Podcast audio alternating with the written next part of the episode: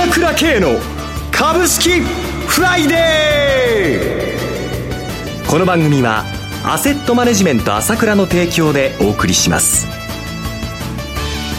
皆さんおはようございます。進行役の浜田節子です。朝倉慶の株式フライデー、パーソナリティはアセットマネジメント朝倉代表取締役で経済アナリストの朝倉慶さんです。朝倉さんおはようございます。おはようございます。よろしくお願いいたします。よろしくお願いします。そして本日は個別銘柄スペシャルです。アセットマネジメント朝倉、西野忠さんをお迎えしてお送りします。西野さんおはようございます。おはようございます。よろしくお願いいたします。よろしくお願いいたします。さて、昨日のニューヨーク市場は感謝祭の祝日のため休場でしたけれども、今週マーケットどのように朝倉さんご覧になってらっしゃいますでしょうか。そうですね、まあ、基本的には今までの継続ということだと思うんですけど、悪くないということだと思うんですけども、はい、ただやっぱり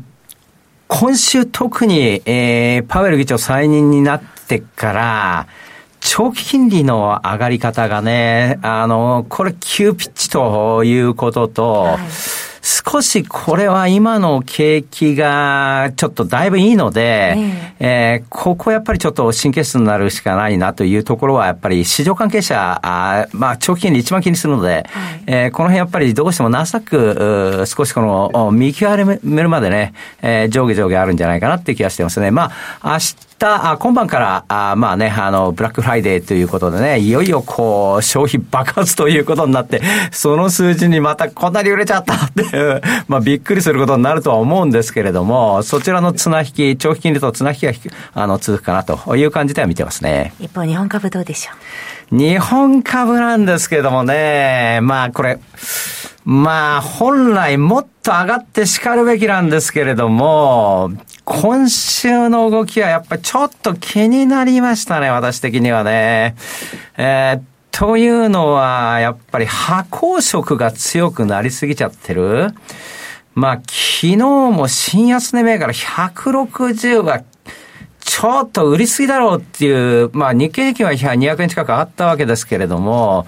まあやっぱりこの売る銘柄を売って買うっていうのがね、よこれはね、やっぱりあの、まあ、日本市場のまあ構造的な問題もあるんですけれども、まあ今信用取引っていうのはどんどんこう、なんていうんですかね、えー、残高増えていくという感じで、この、そのお金はどんどんどん入ってきてるという感じなんだけど、どうも中長期でじっくり、その特に中小型株を買うっていう、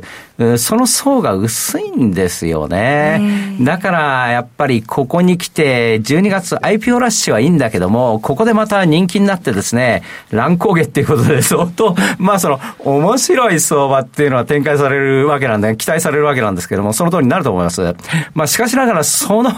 影の部分っていうのかな、そっちに行き過ぎちゃって持ってる銘柄売ってそっちだっていうのがね、これがそれを投げ売りするわけだけども、そこの受け皿が少ないですね、日本の市場は。そこのまあ箱がやっぱりやっぱりこれだけ今の段階で新安値銘柄出てきたってことは、やっぱりその辺のところは個人投資家は注意して、はい、えー、この乱高下はあるだということは考えておいた方がいいかもしれませんね。頭に入れておきたいところです、はい、さて朝倉さん、先週のセミナーも大盛況だったようですね。皆様大満足の内容でいらしたのではないでしょうか。そうですね、おかげさまで、ね、あの本当にまあ自分も自分で言うのもおかしいけど、はい、まあ一応いろいろお話できたかなというふうに思っていますよね、はい、えー、特に今回はそのもちろんこの コップにじゅうろく あって環境問題ということでね、世界が一致してということでも結局何にも決まらないということの中で、資源だけどんどんどんどん上がっちゃってるという構造的な問題が起きてるわけなんですけれども、ね、あここでやっぱりやっぱりもう石油の問題ですね。これに対してあの詳細に話しました。それからもう一つは、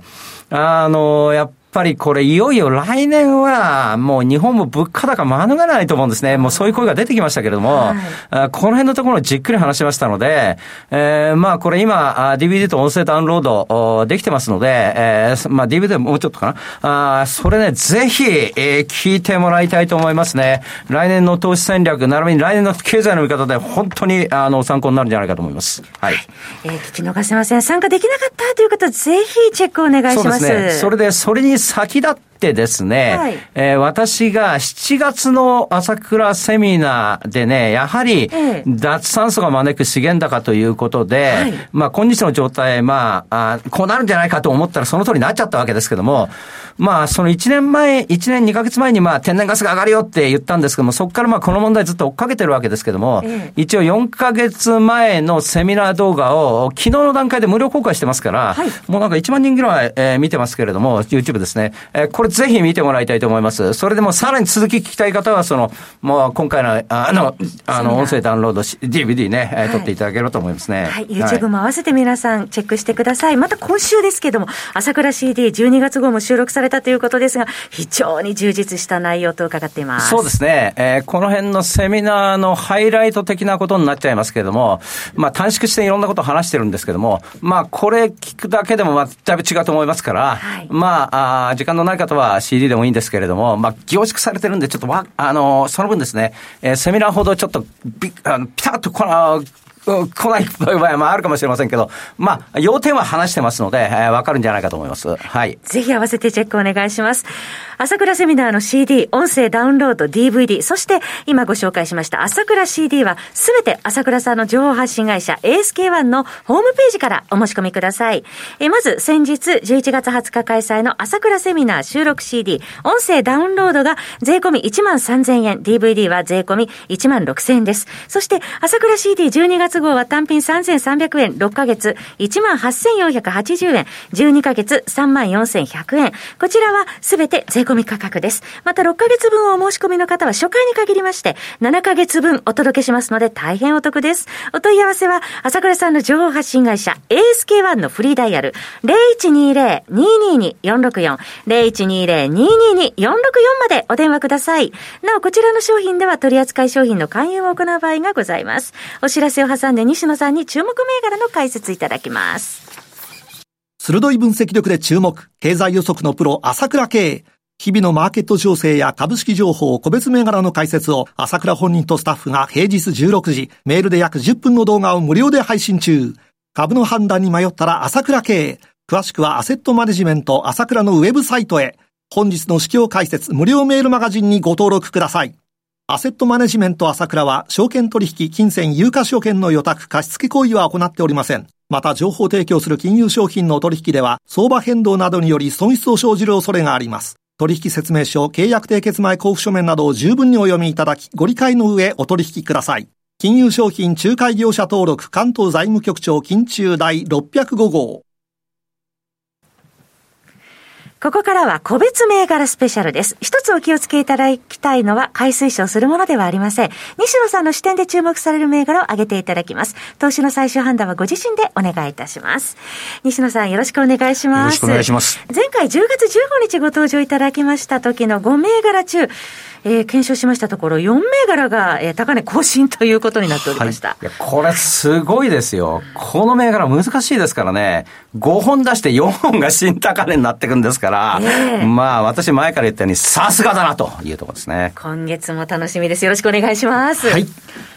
それではですね、最初に紹介させていただく銘柄なんですけれども、はい、コード番号よんゼロなないちのプラスアルファです。まあ先月もですね、えー、ラジオでお話しさせていただきましたが、その後決算が出ました。はい、で、えー、本決算発表なので、うん、今期予想でですね、えー、売上高 にじゅうきゅうパーセント 増、利益の方も よんじゅうななパーセント 増という決算が出ました。この会社はですね、マーケティングとか顧客管理をデータ分析して可視化するクラウドサービスということで、はい、まあプレイドとか エーピーとかあこの業種というのは今年の アイピーオー 多いわけなんですが、えーえー、新規事業のですね人材活用のクラウドサービスタレントパレットが ろくじゅうごパーセント 増収ということで、えーえー、全事業の半分の売り上げを叩き出してきているということになっています。でこの人材活用クラウドサービスというのは今アメリカの方でも注目されてるんですけれども、はい、現在の業界トップは顔ナビなんですね。うん、で顔ナビはまあ決算半期違うんですが、あ今期よんじゅうに、さんおくの売り上げになると思います。それに対してプラスアルファはですね、今期 ろくじゅうごパーセント 増収であればごじゅういちおくえんということで、うん、来年後半には顔ナビを逆転するという期待がかかっていますので、うん、えー、注目です。そしてですねこの会社は成長企業企業でありながら、はい、えー、有利子負債ゼロなんですね。えーはい、財務内容が非常にいいということで、えーえー、資金的にも余裕がありますから、さらなる新規事業ということも今後は可能性あるんではないかなということで、え期待して見ていきたいと思ってます。サイトもあるということですね。そうですよね。プラスアルファよんまるなないち。はい。はいはい、え次の銘柄なんですが、あ次はよんさんはちごのメルカリです、はい。まあ、メルカリの方も先月に引き続きということで、まあ、決算出たわけなんですが、まあ、ななはちきゅうは換算期なので、まあ、あ決算の内容は日米ともにまずまず良好ということなんですが、はい、やはり電子商取引はですね、決済と流通こういった面倒なところをいかにスマートに行う機能を持っているかと、はい、いうことだと思いますが、やはりメルカリは独自のこの決済機能というところでえ注目だと思います。後払いサービスということもやっています。で、後払いサービスではですね、えー、国内最大手のネットプロテクションホールディングスななさんはちさんがじゅうにがつにいよいよ上場してきます。はい、時価総額せんさんびゃくごじゅうおく。まあ、ベンチャーキャピタルかなり多くて吸収金額ろっぴゃくごじゅうおくということなので、初値は飛ばないと思いますが、うん、あネットプロテクションよりも小さかったベンチャーのですね、えー、ペイパルがです、はい、あペイ、ペイディがですね、ペイパルにさんぜんおくえんで買収されているということがありますので、うん、えー、すぐには株価上がらないと思いますが、今後の動向も注目して見ていきたいと思います。そしてその流れの中でですね、やはりその決済の代行の イーシー に、イーシー 向けの決済代行の大手ということになると、コード番号さんななろくきゅうの ジーエムオー ペイメントゲートウェイも改めて注目したいと思ってます。東証一部上場銘柄ですね。そうですね。株価の方長らく調整していましたが、直近で上場来高値更新ということで、えー、まあ にじゅっパーセント 増収、にじゅうごパーセント 増益をずっと続けている、まあ、順行速度で成長しているということですので、まあ、ここについても注目していきたいと思ってます。はい、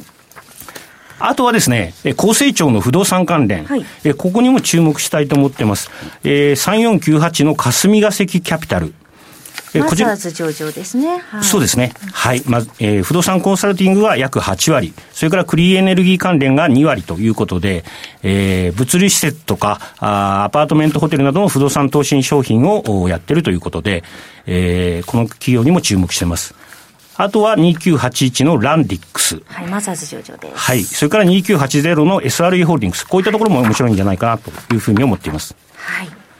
えー、今日もたくさんご紹介いただきました。プラスアルファ、メルカリ、ジーエムオー ペイメントゲートウェイ、霞ヶ関キャピタル、ランディックス、そして エスアールイー ホールディングスといったところですね。はい。えー、不動産セクターの銘柄も今日は合わせてご紹介いただきました。はい。えー、なお繰り返しになりますけれども、取り上げていただきました銘柄はいずれも西野さんの視点で注目する銘柄であり、買い推奨するものではございません。投資の最終判断はご自身で行っていただきますようお願いします。番組もそろそろお別れのお時間となりました。パーソナリティはアセットマネジメント朝倉代表取締役経済アナリストの朝倉圭さん、西野忠さんでした。お二方どうもありがとうございました。ありがとうございました。私、朝倉慶代表を務めますアセットマネジメント朝倉で エスビーアイ 証券、楽天証券、ウレスナビの口座開設業務を行っています。私のホームページから証券会社の口座を作っていただきますと、週にかい無料で銘柄情報をお届けするサービスがあります。ぜひご利用ください。それでは今日は週末金曜日、頑張っていきましょう。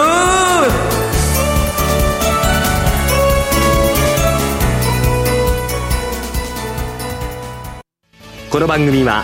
アセットマネジメント朝倉の提供でお送りしました。最終的な投資判断は皆様ご自身でなさってください。